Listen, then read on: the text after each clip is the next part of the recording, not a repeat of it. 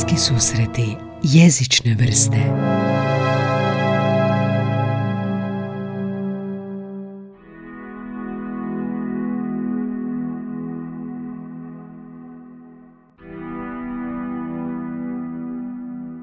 Pokušate kroz katalog knjižnica Grada Zagreba online posuditi njen roman, e, sretno s time jer posuda je posuđen i često i rezerviran nakon posudbe, što je razumljivo jer roman je ovogodišnji finalist te portalove književne nagrade za roman godine. Ono što možda je malo iznenađujuće je da je autorica, moja današnja gošća, 24-godišnja e, studentica arhitekture i to nekako ljudima zapadne za oko prvo. Ena Katarina Haler je danas sa mnom. Ena, dobar ti dan. Mislim, mene dobar ti dan, bok. Možemo nam bok. Ena, tko si ti i još važnije, što ti jezik predstavlja?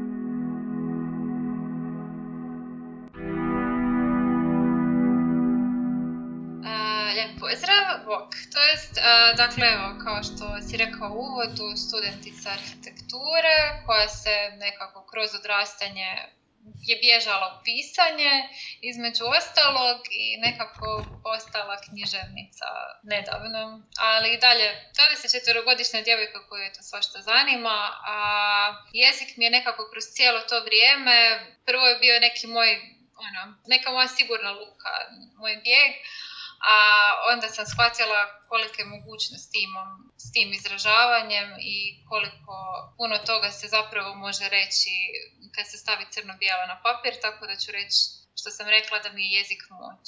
Jezik je moć, zvuči onako moćno, čak i malo opasno. A, je li to kao a, olovka je moćnija od mača ili što misliš po time kad kažeš moć? Pa mislim da olovka svakako može biti moćnija od mača, ali prvenstveno ono što sam mislila je da sa pisanom riječi možemo puno toga u ljudima promijeniti. E, s jedne strane možemo ono što je cilj po meni književnosti, odnosno dobre književnosti i o čemu razmišljam kad pišem je da s jedne strane mijenjam sebe, radim na sebi, istražujem sebe, a onda naknadno dobra književnost trebala bi biti ona koja može nekoga promijeniti, promijeniti nešto, potaknuti na razmišljanje, uh, gurnuti u nekakvu sumnju, dati jedan novi pogled na svijest. To su takve knjige, priče sam ja voljela čitati, voljela bi stvarati također takvu literaturu. Je li ti to prvi instinkt zašto pišeš? To bi bilo moje iduće pitanje.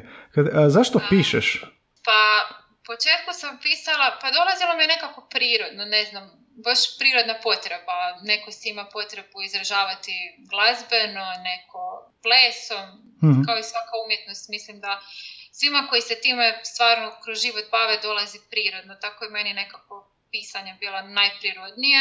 A, a kasnije da, kako sam krenula raditi na ovoj konkretnoj priči, prvo je bilo čisto želim ju zapisati, želim da to ostane negdje zabilježeno, da, da ne bude samo sa mnom, da možda nekad nekome u budućnosti isto nešto znači, a kako sam dalje radila na njoj, zapravo da, htjela sam potaknuti i nekog drugog da ju sagleda iz onog kuta iz kojeg sam ju ja gledala. mm Znači li to da doslovce šetaš gradom i padne ti nešto na pamet i odmah razmišljaš kako bi to pretočilo u riječi, kao što nama ostalima možda potušem se sjetimo neke misli kako nešto staviti na policu ili premjestiti u kući? Pa, e, Zapravo često se dogodi, ne sad svakodnevno, ne baš u svakoj šetnji gradu, ali e, da, često mi se dogodi na neke ono, skroz banalne situacije, situacije s prijateljima u kafiću, u trgovini, u autobusu, vidim neku potencijalnu priču. Ono što bi možda trebalo raditi, a ne radim je da ih odmah zapišem, Aha. makar crtice, da, neke zapišem, neke i dalje stoje u glavi kao moguće ideje, ali da, kad je to neki outlet tvoj osobni, pa što je meni pisanje, onda u svemu vidiš neku priču. Vjerujem da slikari u hrpi nekakvih mikrosituacija u životu vide potencijalnu sliku. Ali, mm. da. Ja se sjetim Seinfelda koji se probudio u sred noći pa zapiše foru koju je sanjao.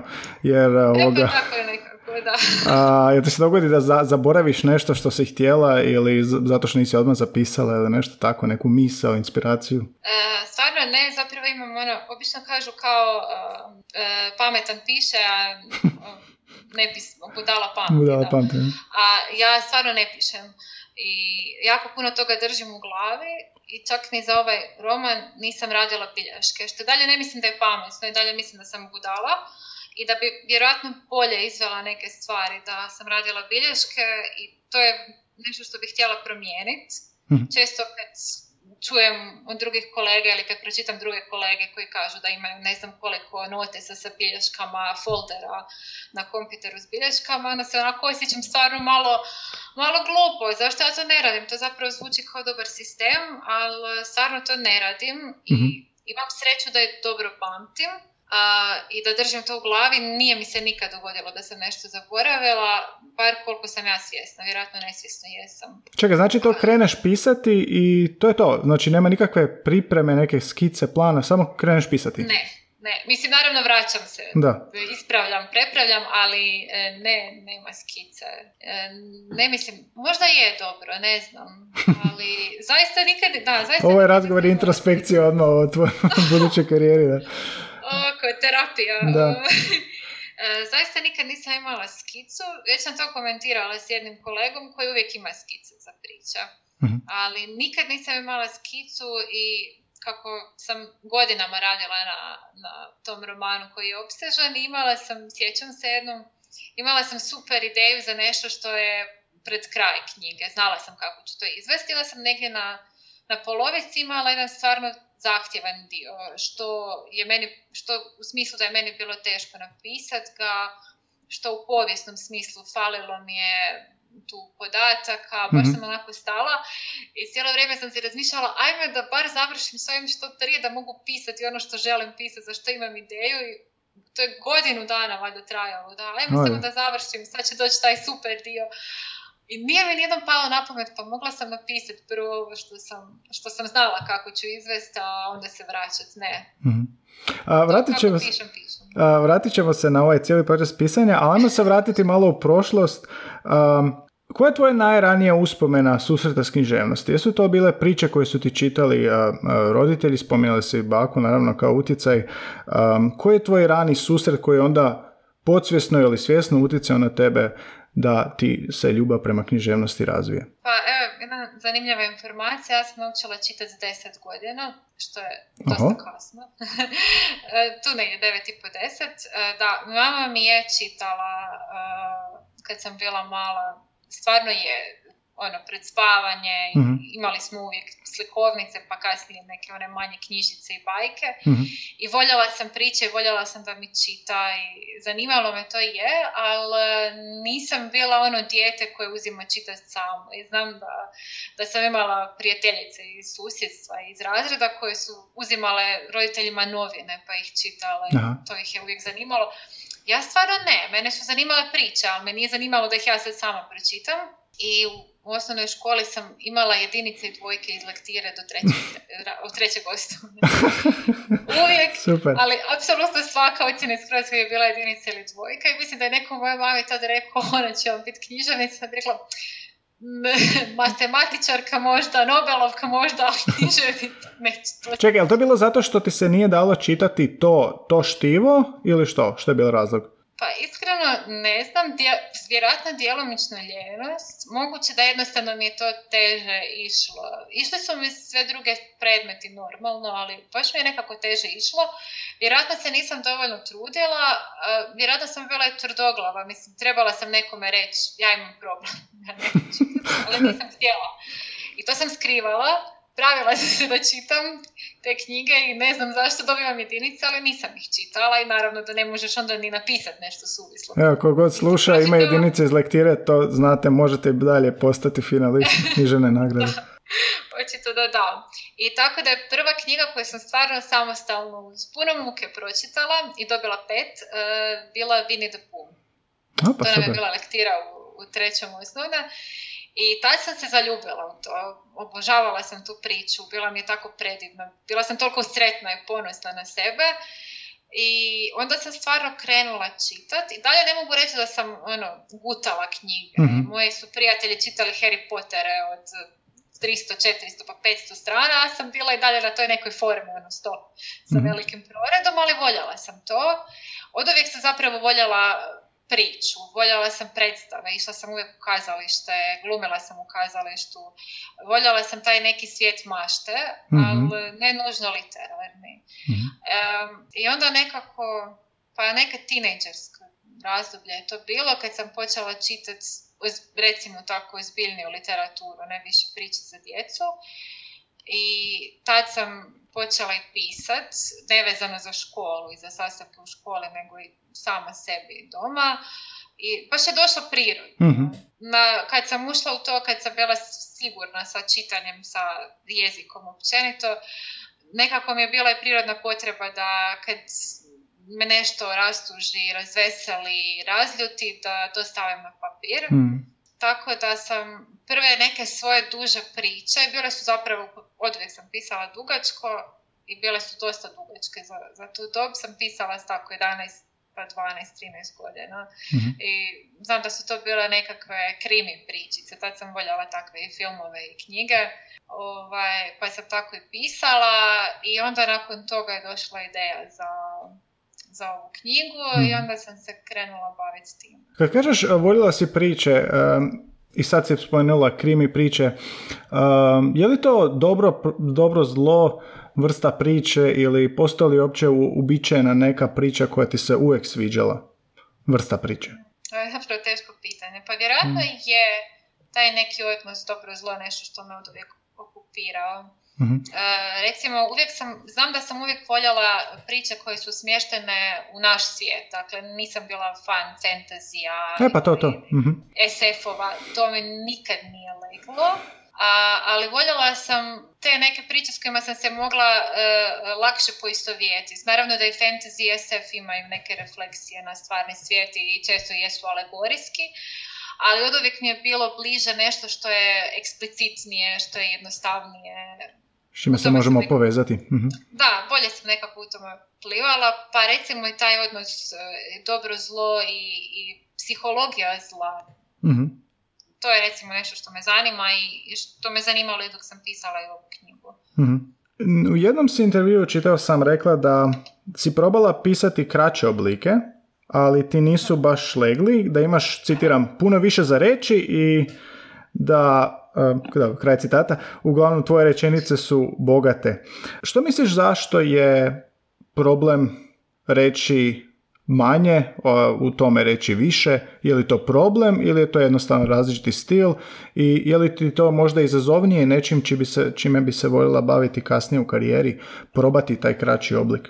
Pa probala sam kad sam već došla na fakultet u Zagreb uh, i kad sam imala veći dio te, tog romana napisanog, onda sam razmišljala moram nešto napraviti s tim, a znaš teško je dati nekom 500 strana. Da. Dok si no name autor i reći ja sam nešto napisao. I a svi postoje natječaj uvijek za kratke priče i nekako je prirodnije da se novi autori prvo afirmiraju preko nekih kratkih formi. mm I na nagovor prijateljice upisala sam radionicu kratke priče, jer mi je bilo, htjela sam ići vidjeti kako to izgleda i kako bi ja pisala kratku priču. Bili se našla u toj forumi i zanimalo me kako drugi ljudi koji su isto u nekoj toj fazi neafirmiranih autora, mm ljudi koji bi se htjeli time baviti, kako oni pišu. I bila sam tamo na radionici i prvih par tjedana, a funkcioniralo je tako da bi bilo nas je desetak polaznika i svaki put bi dobili nekakvu temu sa zadaću i svako bi napisao neku svoju priču od tri do četiri kartice na tu temu, mm koju bi onda čitali u krug i komentirali. I uglavnom, kad god bi neko pročitao, prve reakcije bi bila, ja, super ti je ovo, ajme, ovo je jako dobro napravljeno, zanimljivo mi je ovo, i onda dođe, ali znaš, mogao bi tu malo promijeniti ovaj dio mi nešto. A kad bi ja pročitala svoju kratku priču, bilo bi samo kao, pa da, mm, znaš, svi su onako nekako, baš mi nije išlo. Stvarno su stvari su bile, a neću reći sad loše, vjerojatno nisu bile jako loše, ali nisu bile dobre. I misliš da je to zbog te dužine, odnosno kraćine, kratkosti? Pa, da, mislim, prvenstveno možda bi nisu legle teme, možda se nisam dovoljno posrudila, ali baš sam se prvih par tjedana osjećala ovo nije za mene, svi oni pišu bolje od mene, ja nikad neću biti književnica, ma dobro, bavit ću se drugim stvarima. I stvarno mi nije išlo dok nisam je bila jedna tema da, gdje smo trebali donijeti fotografiju neku, bilo koju, koja je nama osobno bitna. Mhm. I onda je ta fotografija išla u krug, svako je prvo prokomentirao fotografiju i onda smo čitali stvarnu priču o fotografiji. I ja sam donijela fotografiju svoje bake iz 45. Mhm. i pročitala uh, poglavlje, to jest manje od poglavlja, neki ulomak poglavlja iz knjige. I to je prvi put kad su svi bili oduševljeni s time. Mhm. Mhm. I malo sam ga preuredila da može funkcionirati kao kratka priča, ali i dalje je bilo poglavlje iz knjige. Mhm.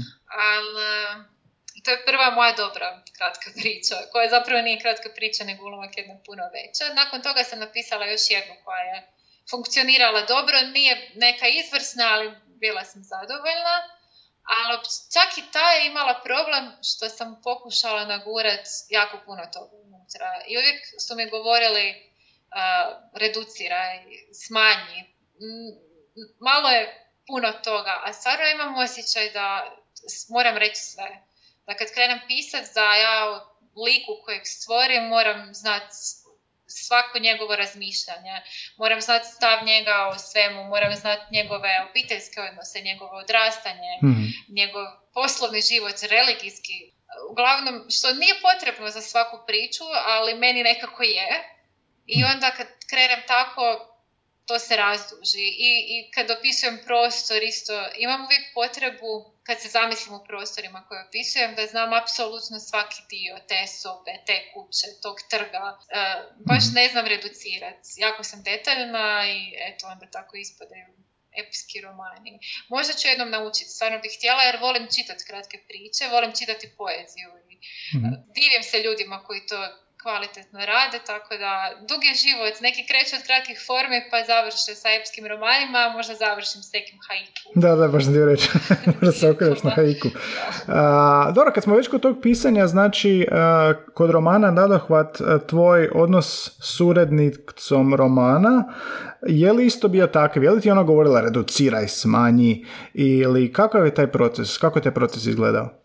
Pa ja sam urednicu dobila tek nakon što sam dovršila roman. Mhm. Dakle, prvo sam imala neki recimo 90% gotov rukopis koji e, sam preko svog voditelja te radionice, nakon što je čuo to jedno poglavlje i pitao me o čemu se radi, e, predložio je to svom uredniku Dragi Glamuzini. Mhm. Uh, on je vidio neke ulomke iz tog skoro dovršenog rukopisa, svidjelo mu se i prijavio me na potporu Ministarstva kultura. To je bilo, ako se ne varam, 2017. godine Mhm. i ja sam ju dobila, što nije uobičajeno za neobjavljene autore, bili smo jako sretni oko toga.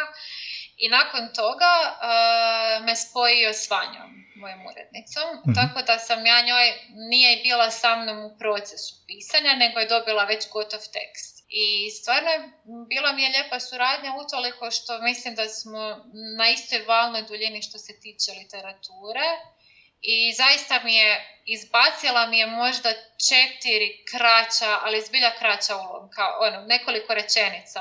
I to je to. Da, u, u jednoj. To mi je izbacila i za sve, dakle, rekla kao to je moj prijedlog, ako se ti ne slažeš možemo ostaviti, ali zbog toga i toga mislim da je bolje bez. I ja sam se složila sa, ja mislim, tri od ta četiri, da smo jedan ostavili i da dosta mjesta mi je, e, znala mi je recimo poredak riječi u rečenici bolje složiti ili često mi je riječi zamijenila s nekim sinonimima Aha. koji su bolje zvučali i što su stvarno minimalne nekakve intervencije i tu sam, tu sam se iznenadila. Mislila sam da kad krenem raditi s urednikom da ću sad imati ono rasprave i da ću se morati boriti za svoj tekst. Dosta ljudi mi je reklo pa ne daj se nagovoriti na sve, znaš, drži se za, za, ovaj, zauzmi se za sebe, ali stvarno nije bilo potrebe jer intervencije su bile minimalne, sa većinom sam se slagala i ostavila mi je prostora da ja donesem konačnu odluku. Mhm. Tako da je baš njom nekako bilo ono peglanje teksta. Mhm. Kako da tekst koji je bude samo jednu klasu bolje. Mhm. I mislim da stvarno je nakon toga. Da ga je digla na jednu novu razinu. Mhm. A, Ena, jel kad čitaš, jesi se primijetila da zrcališ nekog autora, nekog uzora u svom pisanju? Pa, evo, najiskrenije i neskromno ne. Mhm. jer e, stvari koje ja volim čitati uglavnom su skroz drugačije od mog stila pisanja. Mhm. Recimo, ja volim tvrdo kuhanu prozu, uh, volim kratke priče, volim čak i kraće romane, volim i neke epske romane i neke duže, ali uh, zbilja većinom čitam nešto što ima potpuno drugačiji stil od mog. Znači, čitat ćeš Hemingwaya, a pisat ćeš Tolstoja, ili? Da, da, a recimo obožavam Hemingwaya, odrasla sam na Hemingwayu, na Selingeru, na Camusu, na, na takvim piscima Mhm. i nikad nisam pisala tako. Kako je moguće da je to takav kontrast? Nekako bi logičnije bilo uh, volim to, čitam to i onda se to zrcali u mom pisanju. Što misliš da je razlog? Pa iskreno ne znam, stvarno ne znam. Ovaj, na toj radionici na kojoj sam bila, kad sam pročitala, ja mislim upravo tu priču sa, sa fotografijom, jedan dečko tamo mi je rekao eh, sigurno voliš Bruna Šulca. Ja sam pitala ko je Bruno Šulc, tad sam prvi put čula za njega, uglavnom eh, rekao mi je i on i još nekoliko ljudi poslije da ima najsličniji stil mom. Kasnije sam kupila jednu njegovu knjigu i svidjelo mi se stvarno, je recimo stilski sličan, ima dugačke rečenice, bogate rečenice ukrašene, ali nisam čitala puno takve literature prije i ne znam, ne znam odakle mi dolazi. Volim literaturu koja je tematski slična mojoj. Aha. E, Dakle, volim i, i nekakve obiteljske romane i ratne priče i priče koje se bave nekim socijalnim klasnim razlikama, povijesne priče, ali stilski češće, ne isključivo, ali češće posežem za nečim Mm. drugačijim. Tvoje će se pisanje onda svi- svidjeti mojim uh, bivšim učenicima koji kada sam uh, stavljao lektiru Carvera ili Hemingwaya rekli su šta je ovo prejednostavno piše. Tako Blago da. tebi s takvim Da, da, da. učenicima. Dobro, nije takih puno bilo, ali da, istina. Dobro, u jednom se intervjuu rekla da a, ne može scrollanje zamijeniti papir pod rukom. Što misliš zašto je papir važan? Zašto je, zašto je taj odlazak u knjižnicu važan i čitanje preko papira? Misliš li da tu ima neke razlike s obzirom na dolazeće forme, na Kindle, na e-čitače, na društvene mreže, na ubrzani način čitanja, pa i audio knjige možda? Koje je tvoje stajalište? Pa, e, s jedne strane mi je drago što se i književnost u skladu sa vremenom širi na, na nove medije. Mislim da je Kindle zapravo super stvar i nemam ga, ali je jako praktična i jako dobra stvar, kao i Mhm. audio knjige koje su prvenstveno mislim da su super za ljude koji iz nekog razloga ne mogu čitati pa onda i za ljude koji ne stignu čitat. E, I drago mi je da postoji i ta opcija i mislim da treba postojati i da je trebamo podržavati. Ali osobno taj, taj čin toga da odeš do knjižnice, da napraviš taj neki, uvjetno rečeno, napor, da Mhm. Pretražiš police, da ipak koliko, ja sam masu puta se našla pred policom u knjižnici tražeći nešto, izašla s nečim sasvim trećim što me privuklo iz nekog razloga. Kao samo posluga. Da, DM i knjižnicu. Da.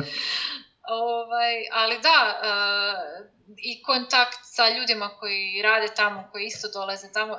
Postoji nešto to staromodno, ali meni jako lijepo u ljudskom kontaktu, pa onda i u tom fizičkom kontaktu knjige pod rukama. Meni je to baš ono romantično jako drago. I miris papira isto? Naravno, Mhm. miris papira, pogotovo ako je iz antikvarijata. Aha, da. ali taj sam čin pretraživanja baza knjižnica, odlaska do knjižnice ili knjižare, onog trenutka kad pitaš e, gospođu ili gospodina koji radi tamo ili imaju nešto, to je jedan e, veći napor i, i neka veća volja uložena za, za tim tekstom i onda mislim da se to preslika u čitanje, da, da ne možeš jednako pažljivo čitati knjigu koju si čekao da dođe u knjižnicu kao onu koju si samo downloadao. Kao videoteke nekada, sa filmovima. Da, da, kao, e, kao veliki obožavatelj filmova jako sam nostalgična i za videotekama, pa onda bar idem u knjižnice. Ovaj, E, pa imaš u Zagrebu onu pauk još uvijek radi. E, živim blizu. E, da. I sad imamo knjižnice koje su vrlo pristupačne i cjenovno i posvuda su.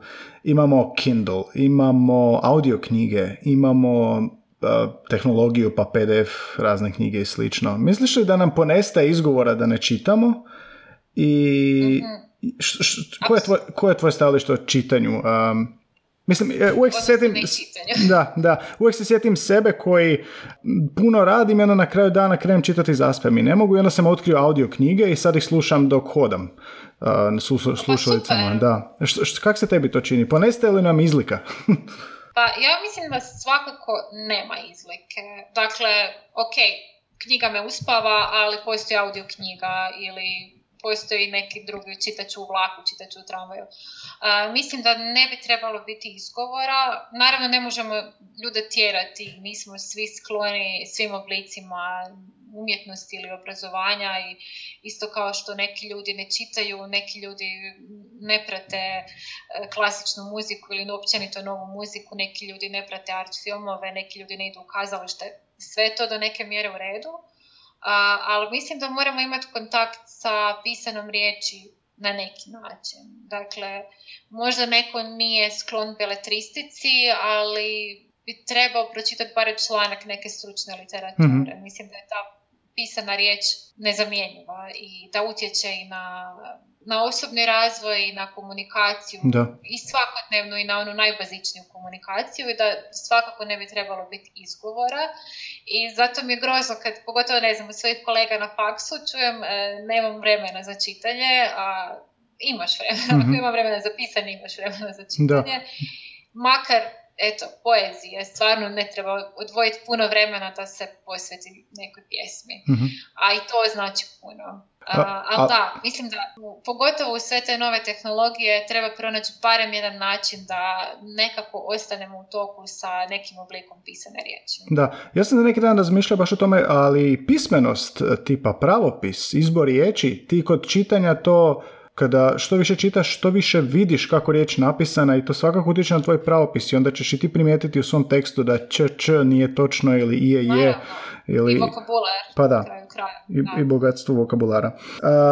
Um, strani jezik. Ajmo malo ovoga, udovolji meni, pošto se bavim stranim jezikom. Čitaš li na stranom jeziku i ako čitaš, primjećuješ li tu nešto u književnosti te zemlje što utječe ili ne utječe na tebe ili primjećuješ neke razlike ili što? Koji jezik voliš? Pa većinom čitam na hrvatskom naravno, ali e, s vremena na vrijeme uzmem čitati na engleskom ili na francuskom. mm što mi je recimo možda najdraže kad se radi o stranim jezicima, iako i dalje ne bi se upustila u nekakve epske romane na francuskom, ali nekakve kraće forme vrlo rado, vrlo rado pročitam i vrlo mi je nekako drago i ono što volim e, kod njih i kod poetike jezika i općenito kod nekog mindseta i književnosti i općenito kulture je ta malo su slobodni, malo su lepršavi od nas. Francuzi. Smo i dalje, da, mi smo i dalje nekako stisnuti. Imamo osjećaj da smo opterećeni i kao ljudi, pa onda i kao književnici, uključujući sebe. Aha. A, a oni nekako i teške teme sagledavaju na jedan opušteniji način i onda mi je to isto jedna lijepa vrsta bijega. mm Ali uh, voljela bi jednom napisati barem nešto kratko na francuskom, iako ne, znam da ne mogu, ne možeš baratati sa dva jezična diskursa jednako u životu, ali bar neku kratku formu onako za sebe nekad u životu, to, to mi je jedan od ciljeva. Kad kažeš lepršavi, je to znači više humora ili um, nekakav optimizam koji mi nemamo ili što? Pa mislim da je neka generalna osobna sloboda, pa onda i sloboda u jeziku. Dosta je onako uvijek ukrašenije i način korištenja riječi je možda malo nekonvencionalniji. Što mislim da je nama i u književnosti pa i u životu ovdje na ovim prostorima ipak malo daleko i teško je prevodivo. Aha, još zbog jezika. Ti si arhitektica i to ti je zanimanje, ali to ti je zvanje. Kako, mislim, neću sad klasično pitanje kako arhitekt piše fikciju, ali me zanima jezik, tehnički jezik, arhitektonski jezik, e, postoji li paralela između kreativnosti koju imaš u fikciji i kreativnosti koju imaš u jeziku ili u stvaranju arhitektonskom?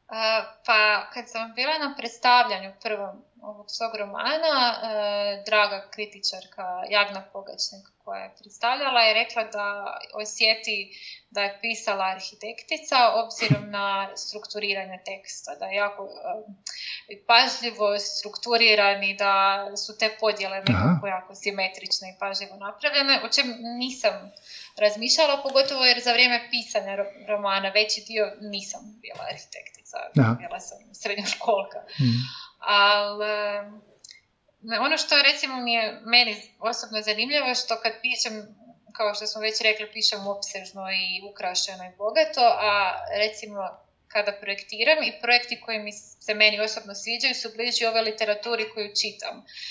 Vrlo asketski, vrlo jednostavni, ortogonalni, mm hladni gotovo i vrlo introvertirani. I onda opet nekako oprečno isto kao što oprečno čitam i oprečno pišem, tako mi je i sa arhitekturom. Ali mislim da mi je ta struka dala utoliko što razmišljam o strukturi, razmišljam o referen, referencama. Nekako sam naučena i kroz studij, pa i kroz rad da sve što radiš mora imati neko uporište sve što stvaraš zapravo mora imati nekakvo uporište u nečem što je prije postojalo, nečem što se nalazi u okolini, u kontekstu prostora, u kontekstu ljudi koji tu žive, pa onda nekako slično možda razmišljam i kad, eh, kad radim na tekstu, da sve mora imati nekakvo stvarno uporište, da nijedna figura, nijedna, jedan motiv ne može tu postojati bez razloga. Mm-hmm, to funkcionalni. Mi je, da, to mi je recimo dala ta tehnika. Koliko god ja bila ovako isto opuštenija i pisala naširoko, ali za sve provodne motive, za, za sve nekakve poteze u tekstu sam razmišljala, ok, postoji li tu razlog, mogu li se njima referirati na nešto što se dogodilo prije, što se dogodilo poslije. I tu, utoliko mi je drago što imam i to tehničko znanje, a s druge strane isto razmišljam o prostorima o kojima pišem, što je neizbježno, ali jako su mi važne, osim što jednako kao što mi je važna karakterizacija likova, važna mi je karakterizacija prostora u kojima žive. E, mislim da se to osjeti, u ovom romanu možda više se osjeti na, na razini krajolika, mada i prostora, ali općenito i kad čitam, usko vežem lika uz prostor. mm To je taj neki arhitektonski input. A kakav je arhitektonski jezik, neovisno sad o pisanju? Kakav je, daj nam neki insight, kakav je arhitektonski jezik? Je li štur? Je li rigidan? Je li jasan? Je li um, matematički? Kakav je? Tu ima svega. Što se tiče komunikacije, uh, stvarno sam se susrela sa, sa svim. Ima arhitekata koji su apsolutno poetični kad pričaju o arhitekturi, koji su vrlo bili bi pjesnici vjerojatno da pišu, dok imaš arhitekata koji su skroz tehničari, koji uh, na kući prvo vide okapnice. Tako da, to stvarno mislim da, isto kao što ima svakakvih pisaca, imaš Hemingway, imaš Tolstoja, imaš toga u arhitekturi. A, ovaj, a ono čemu nas nekako uče i s čim bi se ja i složila je da jezik u smislu jezika kojim stvaraš, jezik u prenesenom značenju, mora biti jasan i, i mora imati e, funkciju. Svrsishodan, znači baš da, svrsishodan. Da, ništa nije tu samo po sebi. I ima jedan citat uh, uh, arhitekta Albertija koji kaže da dobra arhitektura, to je dobra građevina ili kuća je ona na kojoj ne možeš ništa nadodati, ništa oduzeti, da bi bila bolja ili lošija. Dakle, ona koja je sa svim svojim elementima takva kakva je, upravo takva kakva treba biti i tu se nekako slažem i u književnosti. Da, da bi dobra literatura bila ona u kojoj ne možeš ništa nadodati i ništa oduzeti. Trebaš ti vidjeti onda moj tavan. to me potiče na Čekova kad je rekao, ako je to on, ako je u prvom poglavlju pištolj na zidu, onda od trećeg mora pucati neko iz njega. Jel tako e, nešto i sa tim? Da, da, da ništa, da ništa ne, ne uvodimo bez razloga, taj princip i složila bi se, da. uh A, jel ti se dogodi, ovo je možda, ne znam, ću prenijeti dobro ovo pitanje, ali Čak i u engleskom postoje izrazi koji se recimo aeronautici koriste za neki pokret ili nešto što zapravo nije u njihovom značenju te riječi, doslovno to značenje što ta riječ radi, odnosno taj proces radi u aeronautici. imaš li, jesi primijetila u arhitekturi da postoje takvi neki izrazi koji su neobično potrebljeni? Jedino što me pada na pamet je jedna moja profesorica koja inače predaje povijest arhitekture sjajna je i sjajno se izražava, koja e, kada govori o krovovima kuća e, ili zgrada govori da su one zaključene zaključene su ravnim krovom, zaključene su ovako, zaključene Zaključene, aha. Zaključene, da. I to bi bilo toliko, sad sam se već navikla i postalo mi je normalno i vjerojatno i ja to nekako Čekaj, što znači to zaključene? Kao do, zatvorene, aha. dovršene, Aha, zaključene kao dovršene. Aha, aha, okay. Da, mhm. zaključene, ali nikad neće reći na kući je ravan krov, nego ključa je zaključena ravan krov. To je ta neka aha, poetska, ovaj, poetski dodatak u arhitektonskom jeziku. To mi prvo padne na pamet mhm, i, mhm, i, to mi je ovaj, jedan od najdražih, uh, najdražih izraza. Pa zapravo sad kad pričamo, čudi mi se dosta poetična arhitektura. ne bi uopće ovoga... Pa zapravo je, zapravo je, da. da.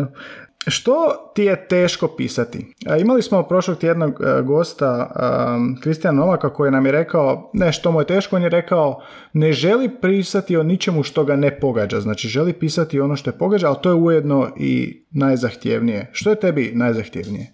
Pa, prvo moram priznati da bi se mogla složiti s Kristijanom, mhm. jer ja sam rekla nedavno u razgovoru s jednim kolegom da imam osjećaj da bi potratila pisanje kada bi pisala neangažirano. mm Da smatram da treba pisati o nekakvim temama koje su neistražene, koje nekoga bole.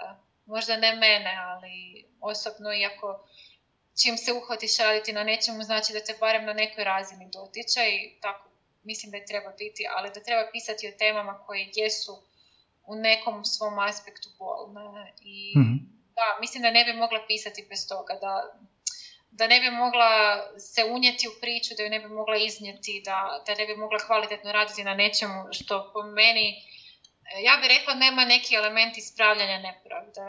To mi je ta neka uh, jako velika velik e, zalog koji se uvijek uzimam u životu, ali imam osjećaj da na bilo koji način što god da radim, moram barem malo, malo ispravljati neku nepravdu. mm Što ne mora biti neka velika svjetska nepravda, mogu biti minorne svakodnevne stvari s kojima se svi susrećemo, ali imam ogromnu želju barem to ispravljati kroz književnost, kroz arhitekturu, kroz na kraju krajeva svakodnevni život. Tako da rekla bi da bi meni bilo, ne bi mogla raditi kvalitetno na tekstu koji ne ispravlja neku nepravdu. mm I imaš li već u vidu neki oblik nepravde koji želiš napisati? Ne moraš nam otkriti pa što, ali jel imaš onako već ideje? Pa imam nekoliko, čak sam zapisala neke crtice. E, radim, pišeš, radim na, pišeš. na svojim navikama, da, odrastava. Zapisala sam čak neke crtice, iako i dalje većine naravno u glavi, ali imam, nisam se, moram priznat, uhvatila s nekom temom za koju znam da ću sjesti raditi na njoj. Uh, nekako si uzimam vremena da kao prvo absorbiram ovu knjigu, pa onda malo čitam i druge, jer naravno da neću reći nemam vremena čitati, nalazim vremena za čitanje, ali nemam vremena čitati koliko bih htjela. A sad nekako kako se sve usporilo, kako smo svi ostali vezani više za, za kuće, uh, to mi je otvorilo ipak malo više vremena koje bih htjela iskoristiti na čitanje više stvari pa mhm. bi nekako sada učim, upijam od drugih i razmišljam o tim svojim crticama i o tim idejama. A sad šta će biti kasnije ne znam još konkretno, ali recimo da imam jednu koja se onako iskristalizirala više od drugih. I mota se po glavi. Da. Što ti je zanimljivije ili što ti je teže, istraživanje ili samo pisanje? Pa u više momenata možda pisanje. Istraživanje je meni jako zanimljivo zapravo i, zna biti stvarno uzbudljivo i to su mi bili, stvarno su mi jedne od najljepših uspomena na, na radnoj knjizi kad sam odlazila s predavanja, trčala u arhiv, pa trčala natrag na neke vježbe na faks iz arhiva, zvala katastar u Zagrebu, pokušavala objasniti ljudima što trebam bez da kažem ono, imam 19 godina i pišem roman u svjetskom ratu, jer mi vjerojatno ne bi dalo ništa.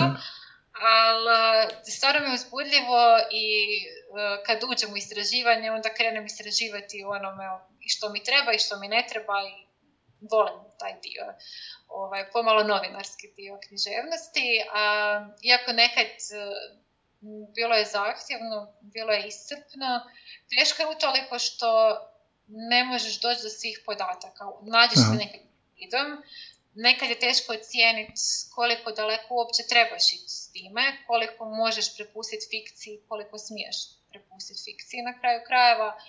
A, I da, nekad sam stvarno, stvarno bi se znala naći pred zidom, pogotovo jer sam bila na, ovaj, u temi koja je dosta neistražena, dosta siva i postoje, svi podaci su jako ideološki obojeni, ili s jedne ili s druge strane, i onda je mhm, teško mhm. ocijeniti neku sredinu. Moraš obje proći, ha?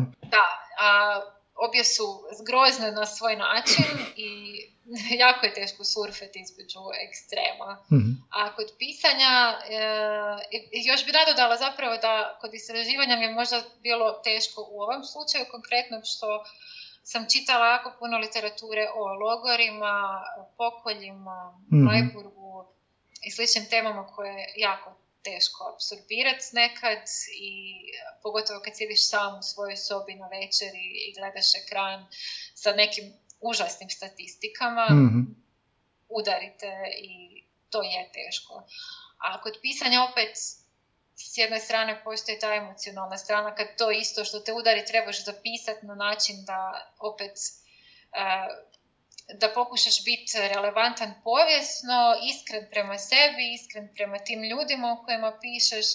E, znalo je biti stvarno zahtjevno i iscrpno, ali utoliko je i lijepo kad, kad pogledaš to crno na bijelo i imati smisla i misliš da se napravio dobru stvar. mm ali bi rekla da je pisanje zahtjevnije emotivno jer crpi više tog osobnog. Istraživanje je nešto što radiš vani, van sebe, ne kopaš po nekim drugim stvarima, kopaš po drugim ljudima. Zna biti teško, ali ipak ne diraš u sebe. Kad pišeš, neizbježno diraš u sebe i to mislim da je svima najteže. mm Jesi imala nekakav proces odmora, tako reći, od kreativnosti, a s druge strane moraš trčati na vježbe, arhitektura nije šala, nije baš odmor za mozak svakako i ako se dogodila neka blokada u pisanju, kako si potražila nekakav kontrast u kojem bi se odmorila, tako reći? Pa, mm, jesam, naravno. Imala sam nekad razdoblja kad sam svaki dan satima radila na tekstu, ali imala sam nekad mjesece kad nisam ni takla ga. E, ne mogu reći da je, da je bio baš kontinuirani sustavan rad. Više dolazilo u naletima. mm Stalno mi je bilo na pameti i uvijek sam barem nešto tu ili istraživala ili razmišljala o nečemu ili propitkivala jesam li to dobro napravila ili ne.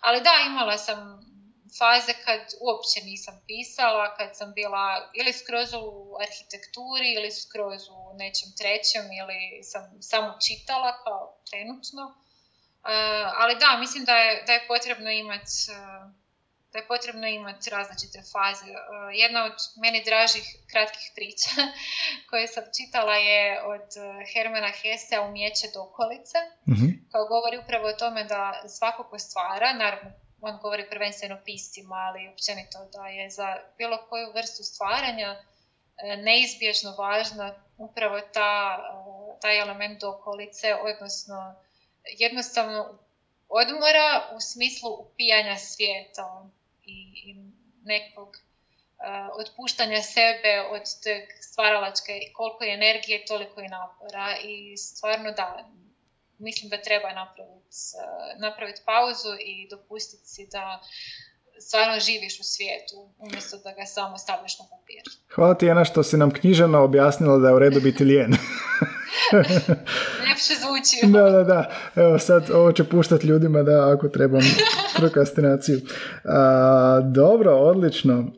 što se tiče, i to uvijek nekako volim pitati, i ti si sad ispričala u priču za lektire, kao spisateljica, kao čitateljica i kreativna osoba, što smatraš da je bitno u ranoj fazi, a sve počinje u ranoj fazi, pa i kasnije, osnovna škola, srednja škola, u pogledu čitanja u ovim formalnim obrazovanjima, znači lektire. Što, što je tu jako važno ili što smatraš posebno važnim? Pa rekla bi da je meni, kroz moje iskustvo, bilo neprocjenjivo bitno to što smo o tim e, knjigama raspravljali. E, mislim da je bitnije od, od same činjenice da pročitaš lektiru i napišeš nešto suvislo o tome, ta rasprava. Aha. Mislim da treba poticati djecu i, i mlade e, na raspravu, na razmjenu mišljenja, e, da im treba dopustiti da nešto krivo shvate, pa promjene mišljenja, da treba dopustiti da pokušaju nekome promijeniti mišljenja.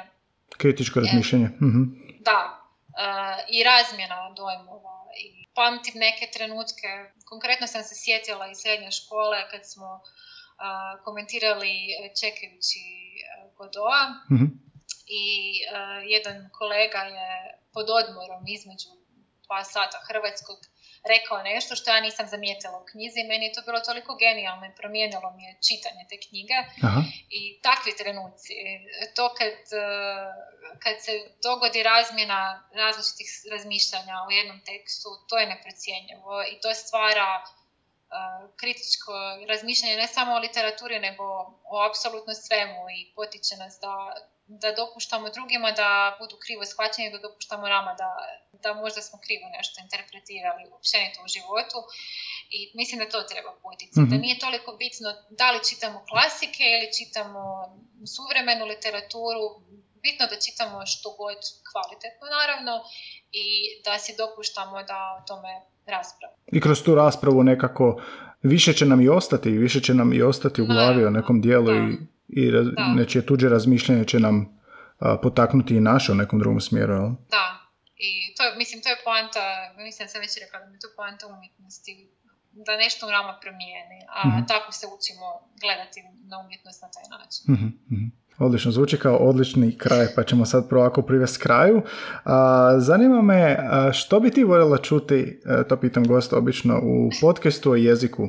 A, možda nešto što u čemu si ti, književnost, arhitektura, možda nešto što te zanima opet, možda nekakav kontrast ili nešto potpuno drugačije? Imaš li nekih želja i pozdrava? Pa sad na prvu koga, vjerojatno ne bi imala odgovor, ali recimo da meni jesu zanimljive te neke uh, međusfere koja Mhm. se kod mene događa s tom tehničkom stranom, ali uvijek, su, uvijek mi je zanimljivo način na koji o jeziku razmišljaju, na primjer, matematičari ili glazbenici ili uh, Zanimljivo mi je kad se ljudi bave i književnost ili jezik na neki način i nekom drugom strukom i to međudjelovanje je nešto što eto, osobno mi je zanimljivo jer mi je blisko, ali Mhm. mislim da puno, da u takvim situacijama puno više dobiva se i na jednoj i na drugoj strani. Mhm, mhm, mhm. Eto, pokušat ćemo udovoljiti u toj, u toj želji. A, u ovakvom podcastu, kao što, smo, kao što sam sada razgovarao sa uh, Enom, čiji je roman Nadohvat um, dostupan u svim knjižarama i knjižnicama ako uspijete doći do njega jer je vrlo tražen. Um, ugošćujem ljude koji na jedan ili drugi način se oslanjaju na jezik kako bi ostvarili neki cilj u životu. Jezik nam je svima zajedničkim u smislu da ga svi, svi koristimo da bismo opstali, preživjeli. Uh, Ena Katarina je autorica, spisateljica, ali i arhitektica, tako da čućemo nekad uh, ljude koji ne bismo očekivali da mogu pričati u jeziku, ali često imaju odlične priče o tome. Uh, bliski susreti i jezične vrste bave se baš time. Ugošćuju takve inspirativne ljude kao što je i danas Ena. Um, Ena, puno ti hvala što si izdvojila vremena za ovaj podcast i nastavljaš ovaj književni niz uh, koji se nadam nastavlja i dalje. Uh, tebi želim puno sreće u spisateljskoj karijeri i, i dodat ćemo na reading list sve što nam preporučiš, u ostalom i tvoj roman. I to je to. Pratite nas svakog ponedjeljka izlaze nove epizode s novim gostima, a četvrtkom ja govorim o učenju jezika, o metodama sa tečaja jezika i slično. E, I puno hvala svima koji su se javili na podcast u smislu pozitivnih i konstruktivno negativnih komentara i nadam se da nastavljam i dalje. Ena, hvala ti puno. Hvala tebi i bilo mi je stvarno, stvarno Eto ga, super. Ja sam Gaj Tomaš, ovo su bliski susreti jezične vrste.